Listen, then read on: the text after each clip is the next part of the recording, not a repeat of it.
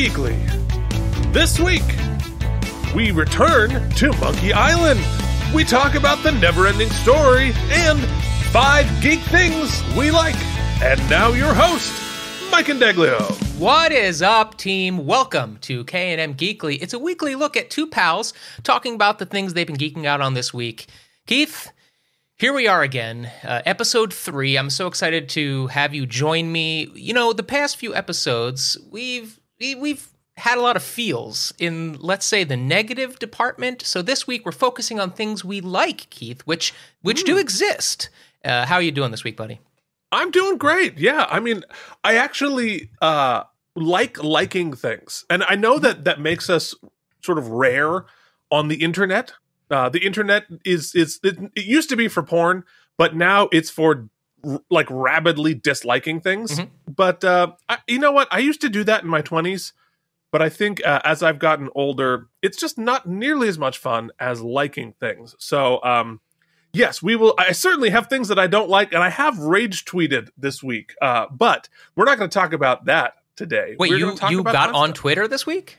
I got on Twitter. I here's the thing about about my my social media presence. A, I try not to have one, Mm. especially as a, a person, um, because I I just I Well, especially now, right? that that especially now with with if if if what I'm hearing is actually happening, uh, pretty soon we will have a new overlord on Twitter, and he will fire everyone. Is what I read. Yes yes with any luck. So or with not with the opposite of whatever that is. You know, words talking. It's it's early in the morning. Uh, so I I only update my Instagram for my cat. I only I'm on Facebook for you know this K and M stuff. Uh, but on Twitter, I actually logged on. I have no followers. I don't ever say anything, but I have been rage tweeting the NHL about their uh, digital board board ads, which are ruining the game. But we're gonna do a segment on that maybe next week, not this week, because this week we like stuff. We do, Keith. Before we get into the meat and potatoes of things, I, I want to say this on air live. Okay. Keith, I want you to keep your eyes peeled out the door for the Amazon man today. Oh, oh, I was about to say there was a trap. I uh, I uh, I I got in my feels, and I uh, might have sent you a little present. Is it a present to uh, to mute my uh, desk when I hit it? No, I think it's. I think you'll be much more pleased with what it is. I don't want to spoil it though. Maybe Oh, it'll come I'm during so the show excited. if we're if if any if there's any luck in the world. Maybe it will. I mean, I can see the front stoop if I look up Okay. from the basement here. So, All right. oh, how I'm excited now! Toys. Right. Well, what uh, anything you've been uh, obsessively uh, researching or doing this week before we jump into the show proper? Well, I mean, all the things that we're about to talk about, but uh, actually, another segment that I want to do um, at some point uh, in my in my real life, I write musicals Oh, and I write a lot of music and record a lot of music, and I have been uh, geeking out on uh, virtual instruments, VSTs, and the new. I, I have the whole Kontakt VST suite that I paid a gazillion dollars for. And so I have been arranging uh, songs for my new musical, and it's so exciting and it's exhilarating to be able to do stuff so fast. You notate it, you put it into the computer, boom, it's fully orchestrated, and it sounds pretty good. So we'll talk about that later. But that's what I was doing this morning, rewriting lyrics. No, that's really cool. I've been obsessively cleaning, and my my wife is out of town for for a while, and so I have this whole place to myself. And so, to keep my mind off being sad and having feelings, I have been doing what I think a lot of maybe OCD techies out there have will will will appreciate. I have been doing cord management, Keith. I have been crawling under desks, under beds, behind cabinets, and just obsessively twisty tying, routing cords and cabling so that everything appears wireless when in reality there are thousands of wires running throughout this joint. So uh, that's I, what I've I up to. completely understand, both from the standpoint of somebody who does like to do some cable management, and Lord knows if you could see what I can see right now, you'd be like, you suck at it. Uh, but I also understanding Mike's brain hmm and the fact that he uh, he deletes his important files off of his computer to make sure that there's enough space for his important files. Well, ready for Uh, this? Mike outfitted his apartment, his small, small apartment, with gigabit Wi Fi 6, which is faster than any human being needs. And yet, I'm still running Ethernet cables to everything. So, what's the point of the Wi Fi? Just in case. What's the what's the point of any of it? Really? I mean, You're right. Yeah, I'm I'm running two routers in the tiny house. There's no reason for that. Oh, I But, love, uh, I love, I love our friendship. So, ladies and gentlemen, you know, Keith talked last week about how he was chasing the feeling that being afraid watching horror movies as a kid gave him. Hmm. And in many of our podcasts, and I'm sure as you get older, many of you have feel felt you're chasing feelings from growing up. And maybe it's because you Hmm. you were blessed enough like we were to have a really innocent and lovely childhood. Uh well, at least the experience seemed that way at the time. I mean, we're not going to go deep into our therapy here, but there was there was a warmth of before life gave you a bunch of responsibilities, and so you know I think back and it's weird things that trigger that that. Now hold on, let me let me clarify one other thing. There are two distinct types of nostalgia feelings I have generally. There's one that is what I just said. It's very warm and and comforting and reminds me of a simpler time and it gives me it, it fills me with joy. Now smells can bring me there, mm-hmm. ideas can bring me there, memories, YouTube videos. I'm loving YouTube because you can revisit old commercials and TV shows Yeah. and things like that. There's the other side of nostalgia that is has for me at least a bittersweet connotation that it reminds me of times that have passed and people and things that are gone and there's a feeling of loss and, and it's a bittersweetness. It's not sadness per se but it's a bittersweetness. This week we're focusing on some things that are the former that bring us that warmth. Uh, and so i'm so we've been tr- we've been teasing this since the beginning. This was kind of one of the main things we wanted to talk about on this on this pod and i'm i'm glad we can finally get there this week. So we're going to jump into uh, what we're calling right now i guess retro talk yeah. and we're going to talk about some things uh, that bring us that that feeling. And it's not often we can revisit it. You know, what's funny is that there nostalgia is huge right now as far in commercially, meaning uh, TV shows are rebooting, uh, toy lines are refreshing. People, people are trying to monetize that feeling of nostalgia. Hmm Uh, For better or for worse, that's that's a conversation that we could really I mean, to be fair, that's also what we're trying to do right this very minute. So. absolutely, hundred percent. Uh, so the real the feeling I'm having this week. First, I want to talk about is I, I we haven't been able to talk too much about it on our other channels, and it's that I've always been a huge video gamer. Ever since my dad bought our first, well, we had an Atari, and then we had a an Intellivision, Mm-hmm. uh, and then my dad bought us a Nintendo, and that's when things blew up. Now, Ah. my mom swore that we weren't allowed to have a Nintendo, Keith. We were not allowed to have a Nintendo, but my dad bought us a secret Nintendo that my brother and I, for a good three to four months, were able to hide. We'd wait till my mom went to bed, and we would sneak up into my bedroom, and have, we'd have to take it out of the closet. an hook it up. illicit Nintendo. We did to the point where my dad, I'll never forget, in a great marriage and and, and a great learning lesson about communication, Mm-hmm. he was like, "Don't you ever let your mother find out about this." What was he thinking? He wasn't. At what point did he think that that was possible? it was not possible because we were we were screaming, and my mom finally caught it, and she didn't talk to us legitimately for almost two weeks. It was like a two week silent treatment. It was very very very very damaging, actually. Oh, yeah, for sure. Well, I mean, what was her reasoning behind like the Atari's fine, the Intellivision is fine, but I draw my line at Nintendo? Well, I think that if you were to go back to a lot of the mainstream sort of uh, news at the time, uh, video games were going to melt your brain and they were going to uh, rot you, rot your innocence and teach you nothing but violence and and uh, you know I did get pretty close with the the zapper on Duck Hunt, so maybe there was some truth to it, but. I found throughout my life. Well, we can get into the nitty gritty of our first consoles and whatnot, but I've I found throughout my life that gaming has been a, a great respite for my brain. I suffer from some some OCD tendencies, some really uh, attention deficit challenges. Uh, I have some I have some some challenges.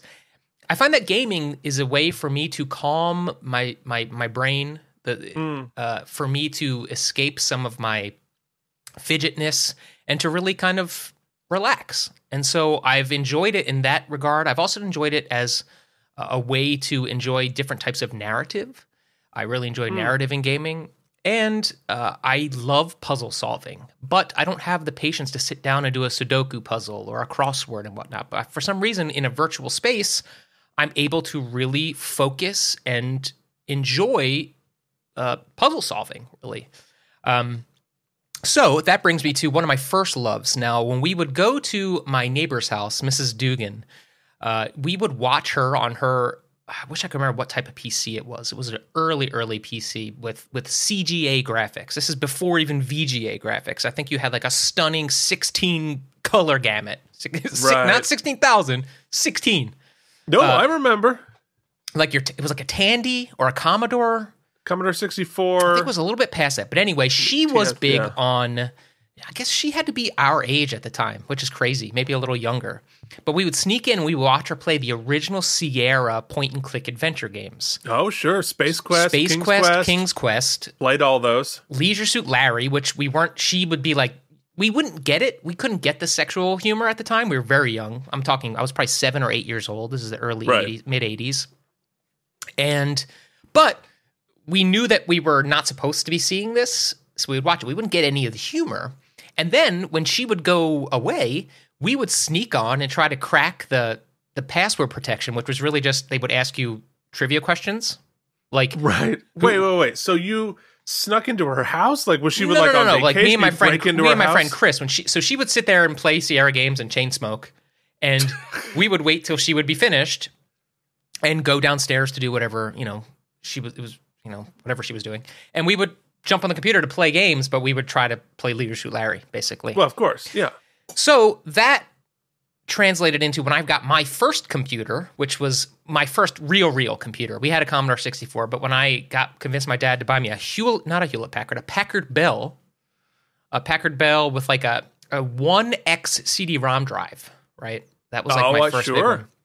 What was it? Was it? Uh, was it like a 386 or 486? Something like that, yeah. And we had, Yeah. you know, it's all we had on the CD-ROM at that point was Encarta, the encyclopedia. There wasn't any games yet. Uh, Mm-hmm. Yeah. and I would get I- the I floppy it so disks. well. and I would play. I got into first Acclaid, which was uh, it was a game called Less Manly, but then I was able to start getting uh, old versions of the floppy disk based Mm-hmm. Lucas Arts adventure games. That became my jam. So we're talking uh, Grim Fandango. We're talking uh, The Dig different games. LucasArts was LucasArts was obviously George Lucas's production company, but they opened a game division. They hired a lot of people from Sierra and a lot of things, and and these were uh, very high graphic point and click adventure games. And one of the ones I fell in love with early on was called The Secret of Monkey Island. Now, this was uh, a game created uh, by LucasArts with uh, I'm trying to remember, make sure I get it right. Um, Ron Gilbert, Mhm. Dave Grossman, and Tim Schafer. Tim Schafer, who would go on to do some great ones, uh, Day of the Tentacle, Uh, Maniac Mansion, and some other really famous games. And he went on to form. Uh, what's the name of his? He's he's got a, a game studio to this day, but regardless, this was the adventure of a pirate named Guybrush Threepwood, who was a young dude trying to make his name as in the pirate world. And what really stood out, aside from the graphics in these types of point and click adventure games, was the humor. And this was my first introduction to what humorous writing, comedic writing, could bring to narrative storytelling. Uh, Because point and click adventure games, for any of those who played them, basically they're puzzle. They're puzzle boxes. You walk in, you need to do X, Y, Z. You collect a bunch of items by picking them up, and then you use items in various ways. Oh, we gotta pick this lock. Here's a we got a, a pencil. I'm gonna jam the pencil in the lock and try to pick it. That can get pretty tedious pretty quick, especially when you start to use crazy logic. Uh, Each individual game has its own sort of logic you have to figure out what type of things. That can get tedious or very like bang your head against the wall hard because back in the day there was no internet. So what you did was you would could buy a hint book for thirty dollars that had a little red thing. It was all red, and you put it over the the little book, Oh, and you could read read the hints. I couldn't afford that crap. I was lucky if I could get my parents to buy me the game in the first place. So I didn't get no hints. I had to figure it out. I had to solve the puzzle. And that could become very tedious until I discovered the LucasArts adventures. Uh, also, Sam and Max hit the road. And they were so funny, laugh out loud funny. And I think it's because you ever play, sorry, I'm going to go around the block here. This is, do you ever play like uh, Cards Against Humanity Mhm. or those Jackbox games with a group of people who don't have the same sense of humor as you? Oh, it's terrible. It's terrible. But when you find that group of people who have the same sense of humor or the same wit, the same speed of wit, Yeah. it's the best time you can have. And Ron Gilbert and Tim Schafer and Monkey Island, if this was the first one, had my sense of humor. So ev- I clicked on everything, even just even if it didn't have to do anything with the game, I would just click on a on a on an item just to hear the character or at this time read what the character thought about Right. that thing and it was always funny and I would laugh out loud and I just remember spending hours at night uh, taking notes on what what types of things I should collect, on what puzzles I still needed to solve, because it wasn't a very robust uh, quest log at the time, right? That wasn't Right. uh, quite where we were. Wasn't Red Dead 2 quite yet. Yeah. So I remember that was the first adventure game I solved. Was and then you get to the end of the game and you realize you don't really discover what the secret of Monkey Island is. So that was in 1990, uh, the first one. So I was 10, 10 years old, right? And that was me exploring that that universe. There there were three other games. There was Monk, uh, Monkey Island 2. Uh, then there was, it got rebooted, and that wasn't until let's see if I can remember actually. Monkey Island 2 came out in 91, so it was the next year, but I surely didn't play it the next year. I think I had to wait a little bit longer. Um, but I remember playing it, and then it kind of went away. And it wasn't until 97 where the next game, the third game in the series, came out. And that was the first one on CD-ROM. That's when I had my Packard Bell. Or at that point, I might have had a, a Gateway 2000. That was my big Oh, oh those gateway machines. yeah, remember? Uh, and that's that's one of the first times I had this nostalgic feeling because I was recapturing a feeling of innocence when I was 10 and now I'm 17 years old in high school playing uh, it was the first cell shaded version. Uh, so anyway, Keith, every time I've been able to revisit point and click adventure games, I've done so. As I've become an adult and I've built my own PCs or I've been on gigs or whatnot, I always try to see like what's new in the point and click adventure realm. And there are some people making cool games, uh, you know, retro type games. Uh, Steam, which is kind of where you play PC games right now, is is the Wild West. Uh, nothing's curated well. It's hard to pick what's absolute junk from what's really good. It's just a minefield, and I don't have time to sort through all of that. So lo and behold, a couple months ago, uh, during one of these game conferences or these big spectacular uh, what's coming up type events, E3 or whatnot, they shadow dropped an announcement that there was another entry in the Monkey Island series coming out. And it would be a point and click adventure game like the old ones with updated art, a revised sort of uh, relook at how adventure games could work. And because, you know, nowadays with the way we can do graphics and interaction, point and click adventure is very old school. But best of yet, Ron Gilbert was coming back to the series because he, after, I think he did the first two games and then he was out, right? So everything's been a, just like the Halloween series, uh, you know, uh, it, other people take on the IP and they Mhm, mhm. do their own explorations. So this is the first time Ron Gilbert was coming back. So about a month ago, it came out for Nintendo Switch and for PC, and I downloaded it. And I expected to spend maybe you know it was twenty bucks or whatever. I expected to to spend maybe an hour with it, get the feeling, laugh, and then be done with it. And I have to say, I was totally wrong. Somehow they were able to nail it, and I have refallen in love with this game. You can see the art style is they've revisited the art style. It's very uh, Ren and Stimpy, if you remember that show, Ren where and it's, Stimpy, it's- sure, it's, it's kind of really cool paintings. I- but every once in a while, they will uh, you'll click an item and it'll do a hyper close up of that item, and it'll be all gross and sort of like hairs popping out of it, very Ren and Stimpy esque. They've sort of revisited the uh, the way that the inventory system works. It's a very kind of painted, painterly look.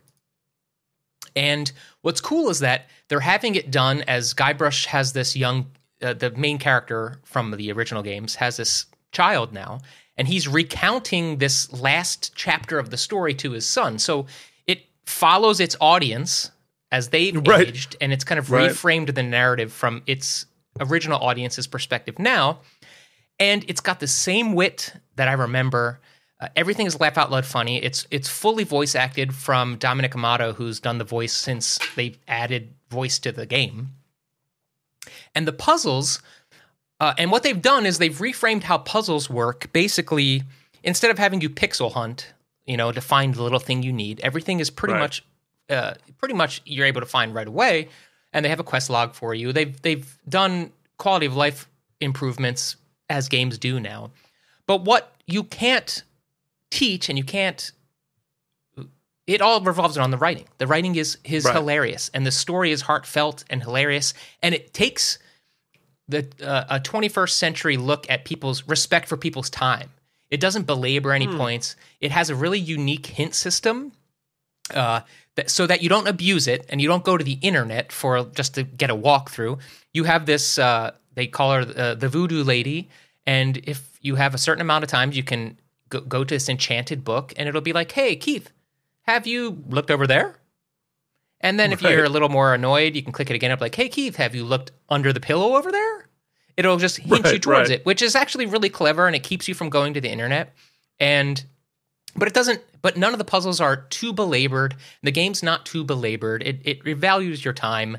It is like your I don't know, this is a weird analogy but it's like your grandma who's passed away has has has come back to visit for the day and has cooked all of her favorite foods hmm. that you remember as a kid and it's just like a, a tasting smorgasbord of all those feels and it still holds up. And the fact that you can go back to something and they were able to, and it, it helps that it's the original creator, right? I think that's that's the For special sure, sauce yeah. here. That you can go back to something and it it doesn't let you down uh, is is just so wonderful. I'm I'm I'm savoring every moment. I'm I'm playing for like an hour and then I make myself stop so that I have some more to play the next day. And you know, it's the way gaming should be now. It it it works on everything. I can play it on my laptop. I can play it on my PC. I can get it on the Switch if I want. So it's anywhere I want it to be.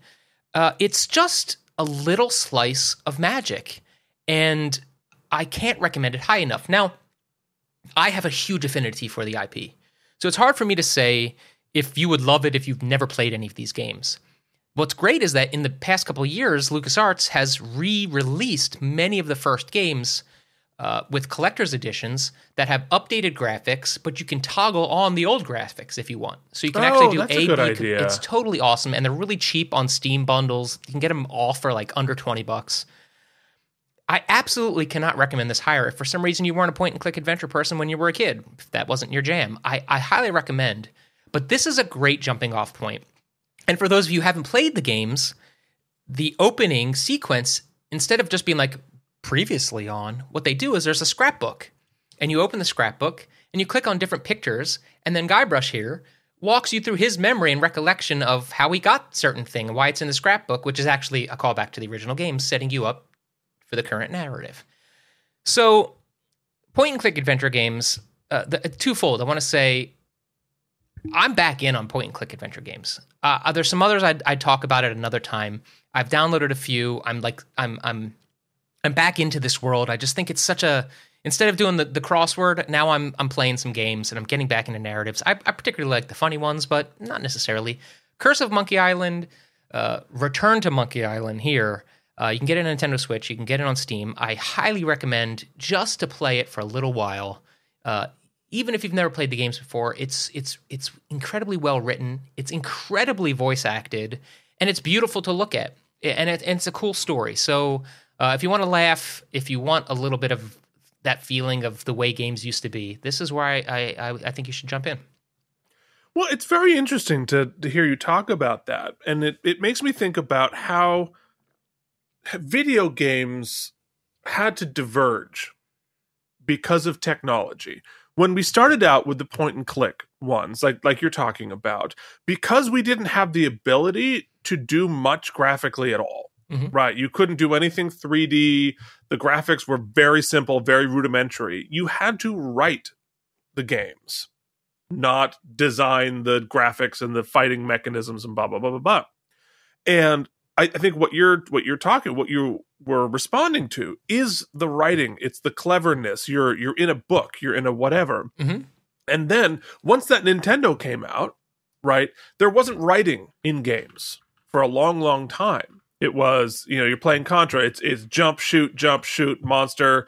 You have to flip over this and do that. It was it was much more visual. It was much more tactical. Um, but today, I think we're in some ways in the golden age of gaming because you have those two things diverged and now have come back together where we have all of the graphics, all of the motion, all of the, you know, running around and pew pew with the story and narrative put back in it, which is why, like, when you play Red Dead 2 or even a, a simpler game like Unravel, right, Mhm. you're able to have beautiful storytelling and acting and cinematic stuff and the pew pew at the same time. And we have something that uh, has never really been in video games, and that is emotion. Mm. And I, I, I never once felt anything playing my games for a long, long time. And now multiple games I'm playing, you know, with the narrative, the story, the telling, the acting, the writing. I'm like, oh God, I'm feeling things. And what a great addition to gaming is more complex, better written storytelling, as well as the upgrade in the frame rate and the and the graphics and this, that, the other thing. Um, it's very interesting. I remember uh, you know, point and clicks. I didn't do any of these because I think once the Nintendo came out, Mhm. right, I just went into that world. Um, but I do remember Space Quest and King's Quest, all the Sierra stuff. And I remember how desperately frustrating they were because th- there was no mouse even. So if you you just need to like and you had to type like pick up rock, Mhm. use rock, but you if you typed in throw rock at monster, like I don't know what that means. Use rock with it, it- the the code you had to code it essentially. Well, And and, the was so thing that. Sierra Games did quite often, which was which is very frustrating, but it's how they padded length was they were very kill heavy. So if you if you if you made a wrong choice on a puzzle, you generally would die. There And was- you just start over. yeah, Ugh. or unless especially if you weren't F5ing, which F5 was a hotkey for you to save. I mean, these weren't like there was no auto save, zero. So No. you had to Oh remember that as well. Well, So what the. Lucasfilms games did, the LucasArts games, was they started implementing non-death states. So you could fail a puzzle, but not uh, the. Oh, the other thing Sierra Games would do is if you didn't pick up an item 17 hours ago, dead end. So That's you, you've continued, and now you can't pl- you can't finish the game, but they don't tell you that. Uh, Right. So Lucas, the LucasArts games fixed a lot of that, and now they've they've honed it to a uh, they've just honed it to a perfection. This game, I haven't finished it yet, so uh, hopefully it sticks to the ending. But even if it didn't, the journey has been such Yeah. a joy. I, I really, I really, uh, if if you get if you get a bug up your butt or there's a sale on Steam or whatnot, I really think it's under twenty bucks. This game is worth Yeah. playing. It's it's that funny, uh, you know, on its own without all the nostalgia feels. and calibrating the difficulty of games is so important and because you don't want them to be impossible because then i'll give up Mhm. But then there are other times where it's a you know like the the latest generation of tomb raider games Mhm. which i love i love them they're fun i've played them all multiple times but they're all a little easy Yeah. and and you can make it harder but only the combat and i don't really care about the combat as much as i do the running and climbing and sneaking and finding stuff um on the tomb raider game so Keith, I think you need Anyway. to find yourself a used PlayStation 4 and play the Uncharted sequence because imagine being Indiana Jones. That's what those games are. You can get a well, cheap that's what tomb PS4. raider is Yeah, but uh, there's a whole other element you you haven't experienced yet as a non Okay. PlayStation guy.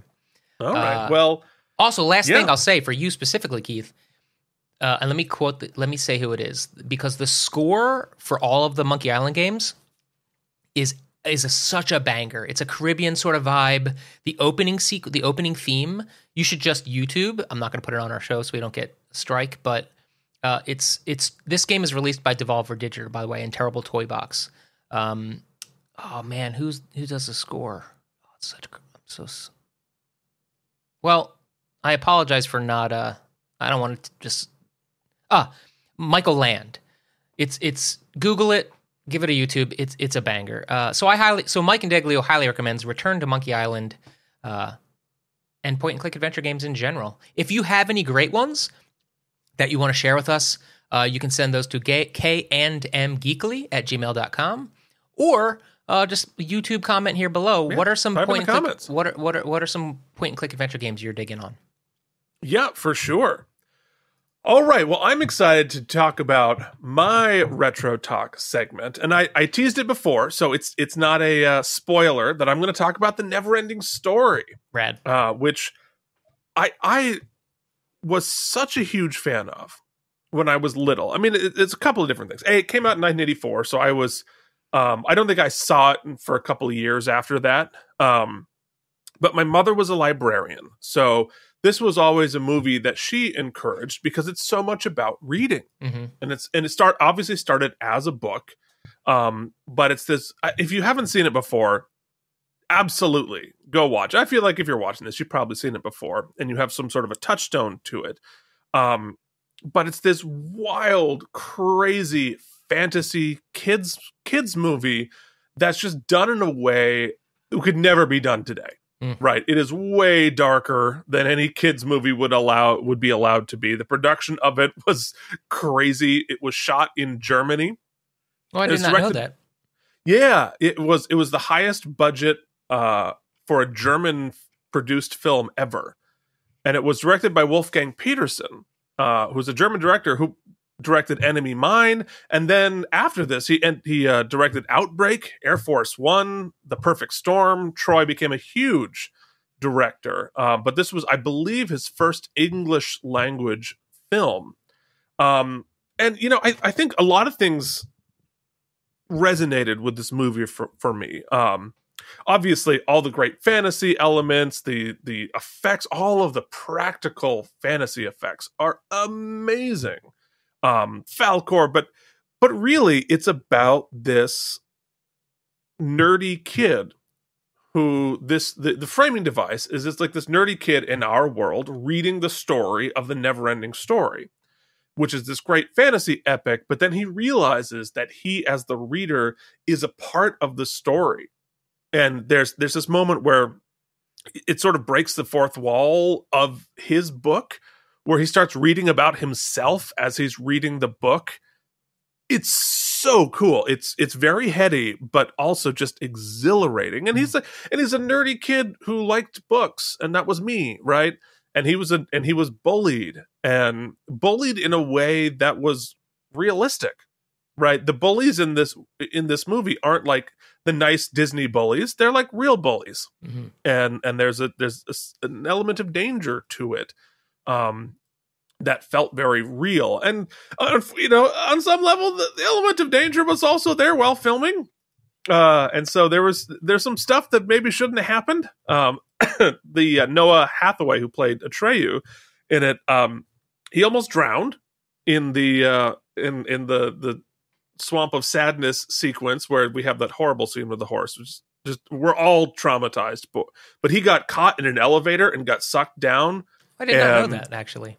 yeah he got caught in an elevator and by the time they they saved him he was unconscious being underwater like it was real bad and he also lost it almost lost an eye in the fight with the uh with the Gmork. but uh but look at those practical effects these are just uh incredible and one of the few that i don't think jim henson did but these um mixing in the practical miniatures with with real life stuff it was unbelievably cool and looked amazing. So you know you have the turtle there, you have the rock biter, you had Falcor. Um, it's it's just an extraordinarily visual movie, and it's also incredibly emotional. I mean, I mentioned the the scene with the horse in the swamp of sadness, like. Uh, I you could never film that today. You know, uh, the horses were fine, but I don't think it was a fun thing to shoot. It'll never happen again. But my God, the emotional experience of watching that horse and the oh my God, as a kid, it just kills you. You know? What's kind of a uh, a a hall of shame type of situation is is the the the pain of that is so viscerally real to me that I haven't revisited this movie since I think I was 12 years old. Because. I, that's what I, I remember two things that scene and Yeah. The banger soundtrack. Well, of course, the uh, the Neverending Story song, which uh, of course is, I mean, it, it, you already hear it in your head.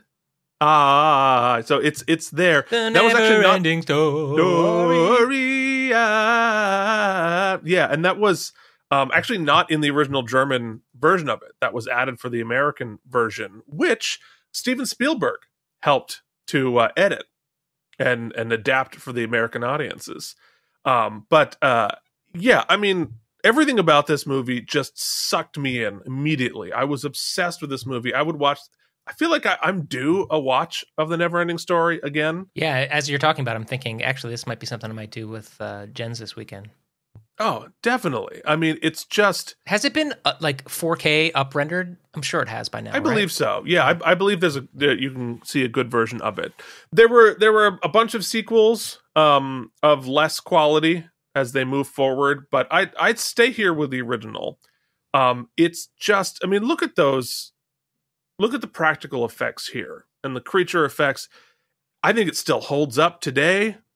Now the Um, premise, the basic premise, is sort of has a. They did a, a very similar thing with Princess Bride, right? They about the story being read to a younger child and him sort of envisioning it in his in his in his head. But the difference here was that Atreyu becomes not Atreyu. The kid kind of becomes part of the story, right? Bastian, yeah, Bastian. yeah right? I, I mean it's he, as he it, it's it's his magical book right and so at the end of the movie he has to save the day by interacting with the story. And There's and that so little they- the, the symbol on the front has something to do with it. I'm, the I'm- symbol on the front yeah. I mean at the end like he he has to believe that the story is real in order to save the characters in the story. It's it's absolutely fascinating.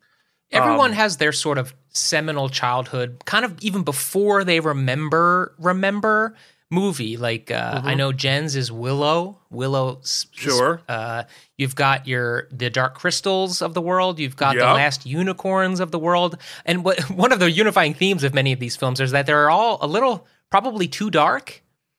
yeah Uh, but there's that moment in time where, you know, when you're young, it's all kid shows and it's all innocence, right? They don't really want the darkness to enter. That's not something you're really prepared to handle emotionally just yet. But then there's that, the, there's the junction period between the two, between and and that's when these they stick with you. You know, when Bambi's mom kicks it, Yeah. your sure brain's old like yeller you got a lot of those yeah, like, and your brain's trying to realize like, oh, can that happen in real? And and, and you're starting to become a, a, a, real person, right? And that's why that pain is so deep and remember rememberable. And, and I, I, I, I wonder, and I don't really know the answer to this, but I would imagine it's probably. I think I know where I'd come down. Kids raised like us, we're '80s kids, Mhm. right? '80s kids were raised on Neverending Story, Dark Crystal, Old Yeller. You know, you have these these these very adult feelings, full stakes feelings in your movies that were just darker what kind of influence that had on us culturally. Do 80s kids just walk around in the world a little differently because they were they saw these things earlier? I don't I don't really know, but I don't think I don't think it was harmful. Mhm. I I think in a lot of ways cuz you know what's happening in these you're learning stakes and empathy. Right? And that and to you know that, that things are real Mhm. that it's you know it's it's not all just going to be magically fixed um you know like a disney movie yeah, or a rollicking good time, like uh, Teenage Mutant Ninja Turtles: Secret of the Ooze, Keith. i mean I, I don't know how you could improve on that uh that that's the uh the vanilla ice one right Yes, it is. Go Turtles, go Ninja, go Ninja, go. go ninja go ninja go Well, yeah and they form these core memories, right? These these core memories uh, that are deep. It, it's funny. I only bring that one up, the, the Turtles movie, because that my core memory of that is being at a movie theater. It's it's sheer embarrassment Mm. because my grandmother pulled an attendant aside and asked him to turn it down. and for some reason, that embarrassed me to a point where it's a core memory. It sticks. With me. she it's a core memory but yeah you never know what's going to stick Yeah. stick with you and uh, and I I didn't see Neverending Story in the theaters. Obviously, I was only four. Um, but I'm curious. I know that I did see Neverending Story two in the theaters, which came out in uh, 1990. Uh, when when in 1990? I'm curious whether I, I I saw it. I think it was on my birthday that I saw it. Um, but uh, yeah. Speaking of sad transitions, it starred Jonathan Brandis was the uh, was the lead in it. Um, anyway, so uh, yeah, I if you haven't seen it, if by some chance you haven't seen it, uh, whether you're an adult recently. or a kid, or seen it recently, I'm gonna. I think I might just watch it tonight. I think that might. I think I might have solidified what my evening is going to be. So, Neverending Story, 1984. Um, just really incredible stuff. Just close your eyes through the swamp of sadness, because uh, you will be swamped in your sadness. But uh, anyway, check it out. Neverending Story, my retro fave. So let us know in the comments what your core movie memories are. Uh, and speaking of core, Keith, mm. things, people that are core to the very existence of our empire are our patrons. Who are we thanking this week? Well, I'll tell you, we are thanking Brian Kaufman, Casey Clark, Cloud Lover 69, Jason Moe, Jorge Navoa, and the mysterious, the mysterious Anne, Worf's Boot Shivs, Alan Zimmerman, CRM Productions, Charles Babbage, and at Grim Toys. And you can find all of them. You can join them at patreon.com slash K and M. Spell out that and, and you can get all sorts of fun bonus materials, bonus episodes of us watching stuff, and uh, Mike watching Deep Space Nine all by his lonesome, as well as AMAs. If you ever want to ask us any questions, we will answer no matter what you ask. And if for some reason you found this video through the algorithm and you've uh, you're not familiar with Keith and I, and you're not completely disgusted, well, which you have every right to be, uh, go ahead and subscribe to the channel. We do some other content that you might like, uh, and give us a like. Give us a uh, notification bell. I, I don't know. Click everything you can possibly click. That would be click all the buttons. Us. Yeah, tell the friend. buttons are helpful to yada, us. Yada yada yada. So we want to talk about some things that we've been geeking out on uh, this week and in recent weeks. Uh, as I mentioned, Keith and I are both uh, living that solo life right now. We're home yeah. alone, and so a lot of t- time on our hands to. Fill so we're going to tell you about some of the things we're watching. so, so my idea here was since we tend to, to ramble on, was I'm going to uh, we're going to talk about things we've been geeking out on, but I'm going to put a timer up on the screen, Keith. It'll be 90 Ooh, seconds. Okay. You can go less than 90 seconds, but at 90 seconds, it's a hard out. You got to wrap it's it a hard up. out. Okay. Are we uh, going to go? We're going to go back, back, back, back. That's what I, I think we should go back and yeah, forth. I like it. I uh, like which is going to be very difficult because I have to. Uh, there's a lot of buttons to press, but I'm sounds gonna, like I'm your gonna, problem. I'm going to do so. I'll go first. Okay.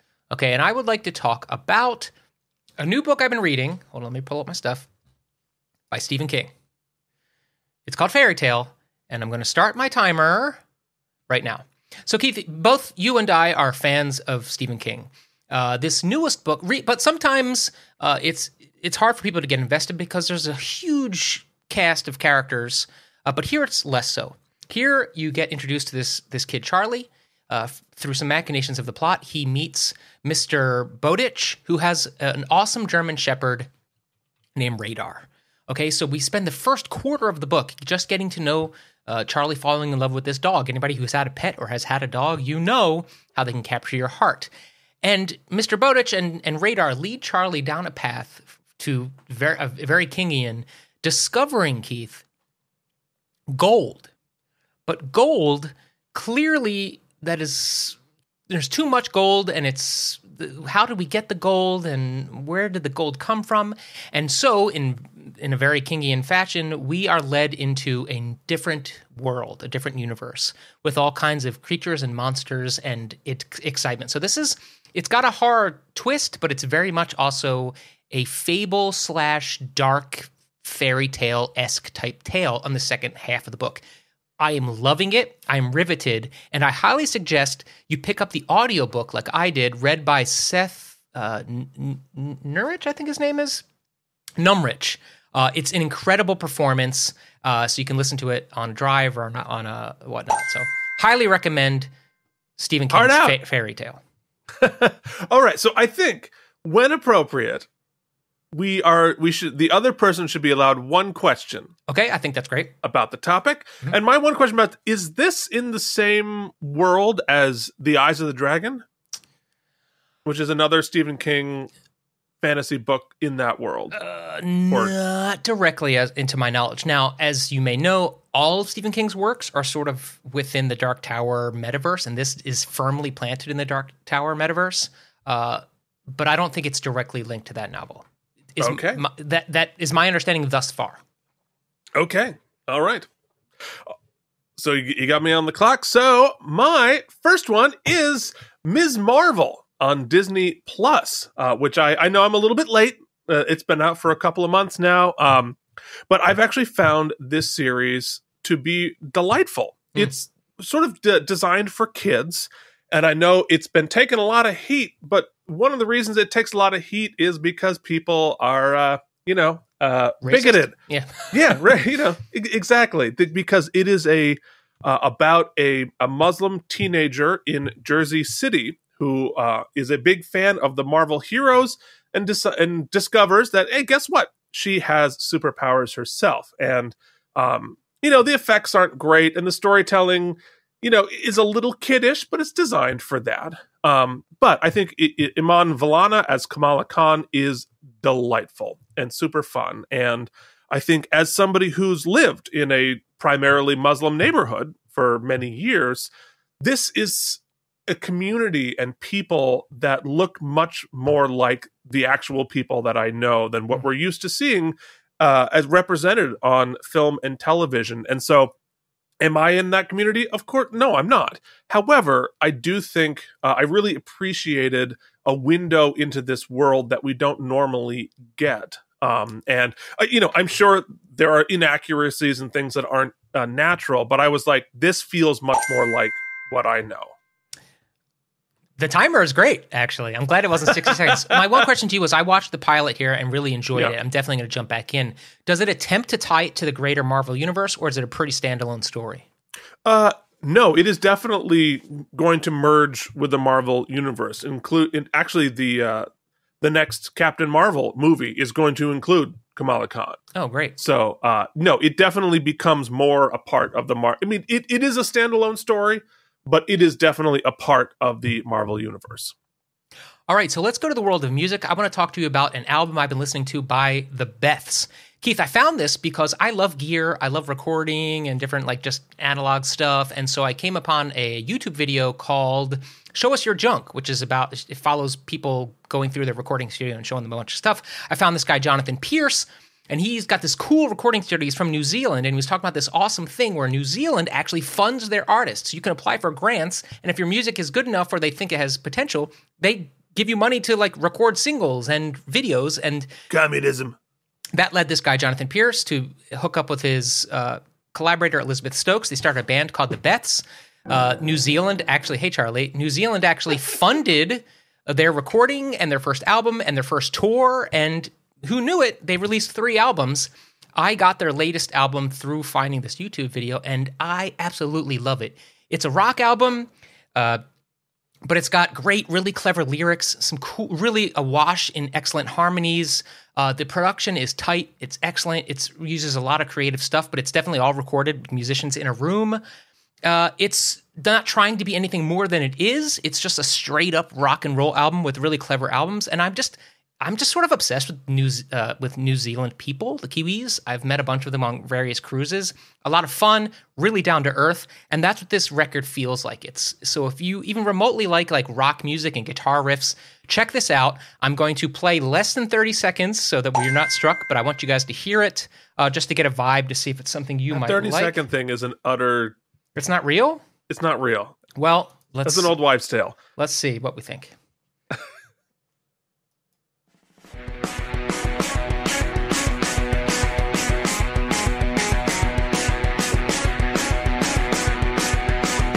I wish that I could freeze time, go to the wild, suck up the quiet till I'm dripping right with it. Then I would drive home, go to my room, bring myself out, that would be the end of it. Instead, it's white noise, sufferingly loud, it's wearing me down, I'm up to my ears in it. Really cool album. It's the Beths. You can find it on all of your streaming music platforms. Check it out. Very cool. All right. So, uh, my next geek out is uh, what I've been listening to, but it's not musical at all. It's just people talking. And that is the 538 Politics podcast. Mm. Um, now, of course, I'm a big uh, po- politics nerd. Uh, where's, where's my clock, buddy? Oh, go.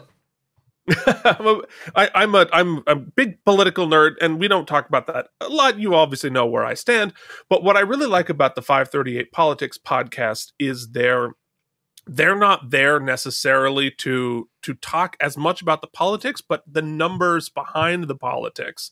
Um, obviously, a lot of it is about polling and and so forth, but it, it's also uh, you know demographic changes, you know uh, migration within the country, and it's told done by very very smart people. Obviously, Nate Silver is the guy who owns and runs 538 Politics podcast. But my favorite sub podcast of the 538 Politics podcast is Model Talk. And Nate Silver and the team create their sort of prognostication model for all of the elections coming up. And we're about to hit the midterms. Make sure you vote. Um, but he and Galen Druk um, do super nerdy deep dives into the analytics creating uh, these models. And they have different versions of the models and how how they talk about the polls that they're getting how they're rating the pollsters how the the, methodology behind all the information and how you shade this way and that versus historical information versus the new poll that comes up versus the quality of the poll versus other factors versus regression to the mean versus the political trends over time. It's really really fascinating if you like math and politics. Yeah, I, I feel like uh, Nate Silver has, because of a lot of his uh, sort of like clear cut observations about the numbers, often gets demonized about his political stances, where he doesn't really come down either way. He tries Mm. not, at least. It's he's really about the numbers, and uh, I think that's interesting. he's he, he's all he cares about is the math Yeah. you know for this for this standpoint and getting the math as accurate as it is it has nothing to do with anybody's politics it has to do with how to accurately crunch the data and it's fascinating i love it All right, so next I want to talk about. Uh, guys, I bought this awesome iPad about two years ago and I have not been using it a lot. So, what I decided to do is jump back into comics uh, as I've been alone. And since it's spooky season, uh, someone turned me on to this anthology horror comic series called Ice Cream Man. This is written by Maxwell Prince and drawn by Martin Morazzo. Uh, right now, there are, I think there are 24 issues they are standalone issues. There's a meta story about this ice cream man who's not really an ice cream man. He's sort of like a crypt keeper, but much more horrific. Uh, it's got a tales. Uh, it's got a, uh American Horror Story vibe, a Tales from the Crypt vibe. It's it's it's spooky. It's scary. It's gory. It's incredibly well drawn. The stories are really interesting. There is a meta story about this character and like this sort of very gunslinger esque uh, man in black character who's chasing him down. Uh, regardless, I love it because you don't you can jump in anywhere, but there's only 24 uh, issues. You can get them on Amazon. We'll link them below. It's awesome. I'm so excited to be back into comics. My big thing about comics is it's hard to find a jumping in point. And so I'm really liking standalone stories. So I'm asking all of you out there, could you hit us up in the comments? What are some standalone comic stories or new things happening in comics? This is by Image Comics, by the way. Uh, that you could recommend to me because I'm loving reading comics on my iPad right now. Uh, recommendations, Keith. I don't know. You, I don't know if you're a comic buy. You need to read this. This has got Okay. Keith Varney written all over it. so I, I, you might have said but um the ice cream man the protagonist of is he a good guy or a bad guy? Oh guy no, he's an ant- he's not a protagonist. He's telling the stories, but he's very much an antagonist, and he is uh, murdering the shit out of people. Okay. All right. I like it. It's dark. All right. So, uh, my next thing that I'm geeking out about is technology based, and that is the advances in virtual medical care.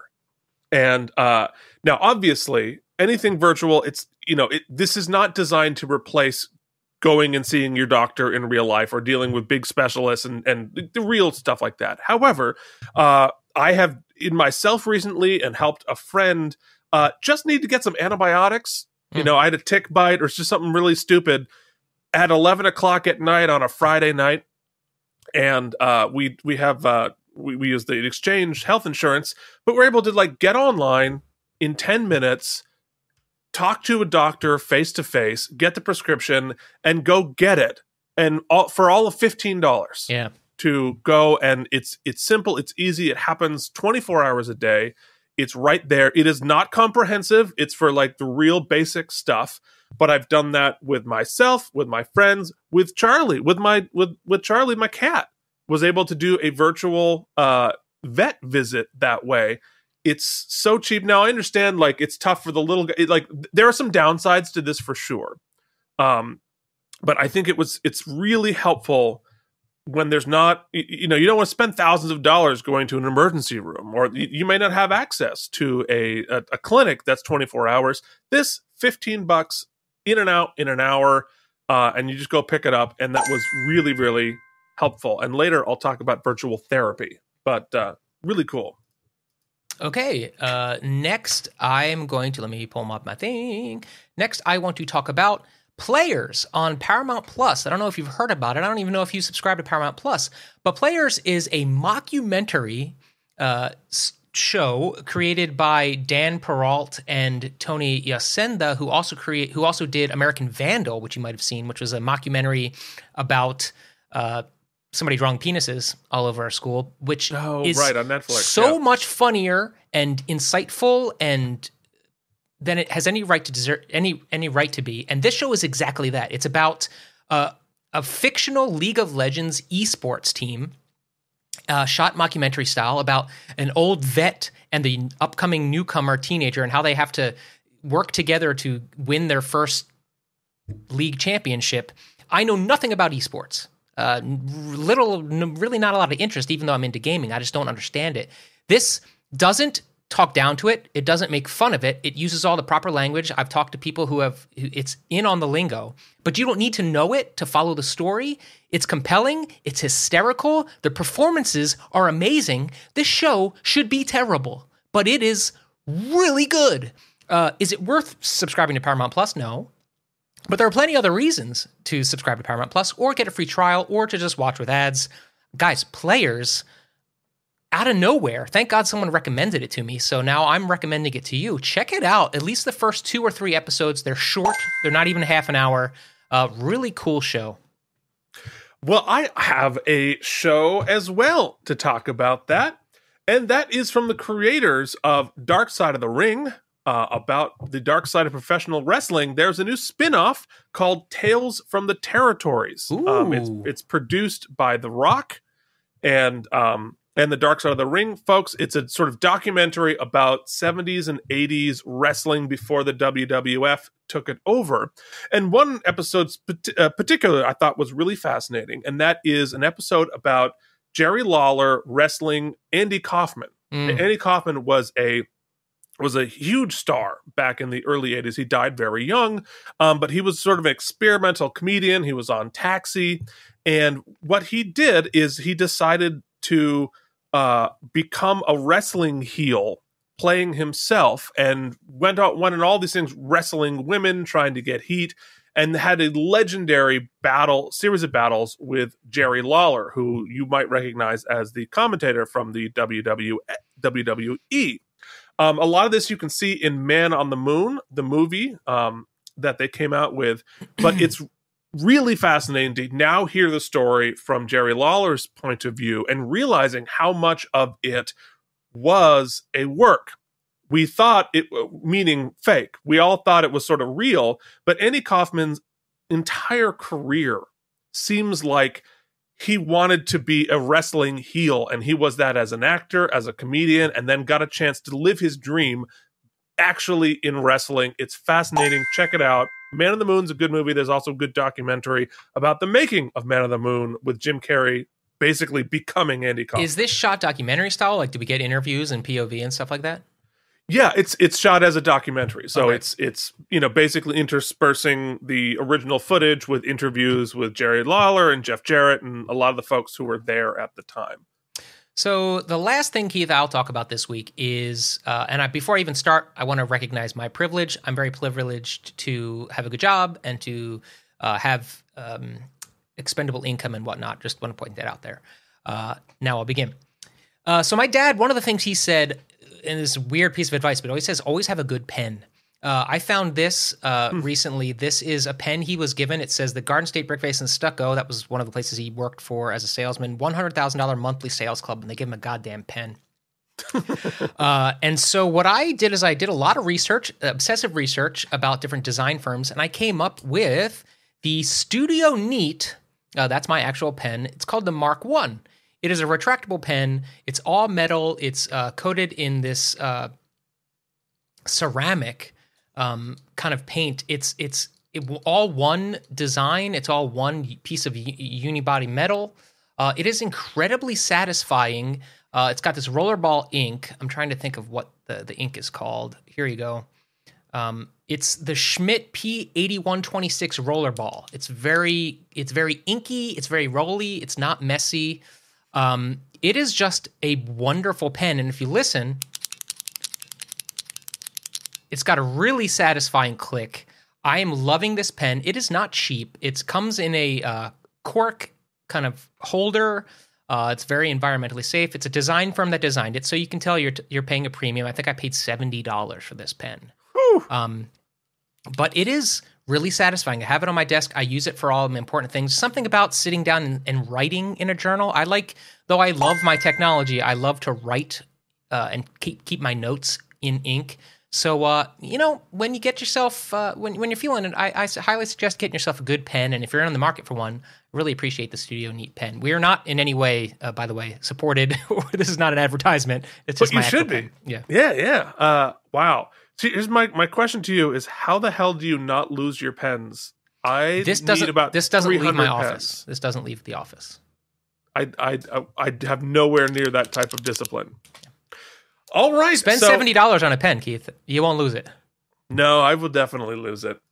All right. So the last thing I want to talk about um, is uh, I, I've talked a little bit today about how I do a lot of music production. I do a lot of music writing and arranging and recording and mixing and this, that, the other thing. And uh, until recently, all of my demos and stuff have sounded pretty good, right? But not quite finished, not Mm. quite. Um, Master. completed in and that because I had no idea how to master effectively. And uh, just recently, I or about two years ago, that's recent for me, um, discovered a thing called eMastered. And what that is is an online AI mastering software, which you upload your file, it uses AI to master it, and you just download it right away. And the whole thing it takes 90 seconds, two minutes to go through the entire mastering process. Now, is this going to be perfect? Is it going to be, you know, you're going to want to release this nationwide? Well, maybe, but probably not. But for what I do to just do some quick and dirty, clean it up, make sure, you know, get things as balanced as they can be, get them normalized. I think it does a very good job. It's not super cheap.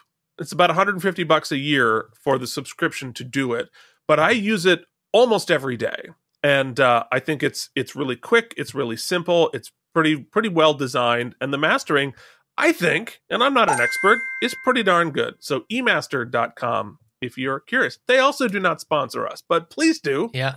Uh, you know, we often talk about AI in the kind of scary, antagonistic, evil corporation type of way. Uh, Yeah. But if you go- do a quick Google on some of the incredible things AI can help with nowadays, like all the photoshopping, all of the sort of quick things that used to take rotoscoping. I, I used DaVinci Resolve as an editing program, and it used to t- to rotoscope something out used to take hours upon hours, and now they can do it in the with with a snap. In fact, if you see some of these image creations where you just type Oh, in sort of like a random term and it creates this, it's It's it's pretty awesome. If we could just if we vote, like Keith said earlier, and get people into office who uh, help foster a, a general sense of community where this AI stuff can help us uh, rather than kind of tear us down and create deep fakes, I think And, we, and not Terminator us. yeah, we could be in a good in a good place. Yeah. No, it's it's uh well, I mean, you know, uh, so much of the show is about how technology is able to make our life better right and you know some it, a lot of it is sort of in silly art ways and in and in marvel movies this other thing but also just my life what i do for my everyday life is so vastly improved with good tech in the last 10 15 years like Yep. there's no question and uh, it's good fun so do you have uh, things that wait hold on i'm hosting mike you're hosting Yeah, what are you guys using? What makes your life easier? What shortcuts? What AI? Which tech you're you using? Let us know. That's what we want this show to be about. Share some of your stuff. We'll share some of our stuff. If you'd like to share with us on Twitter, uh, let us know. Sla- hashtag K&M Geekly. Let us know what you've been watching. Let us know about what you've been reading, listening to, geeking out on. Uh, I will check that and we'll uh, feature it i on was the going show. to say i hope you're checking that I am. I am. Well, I'll feature it on the show, or let us know inside the comments. What did I say last week? I said keep it geekly. I think something like that yeah yeah Uh, keep on geeking out, and we'll see you next week. Thanks for checking out.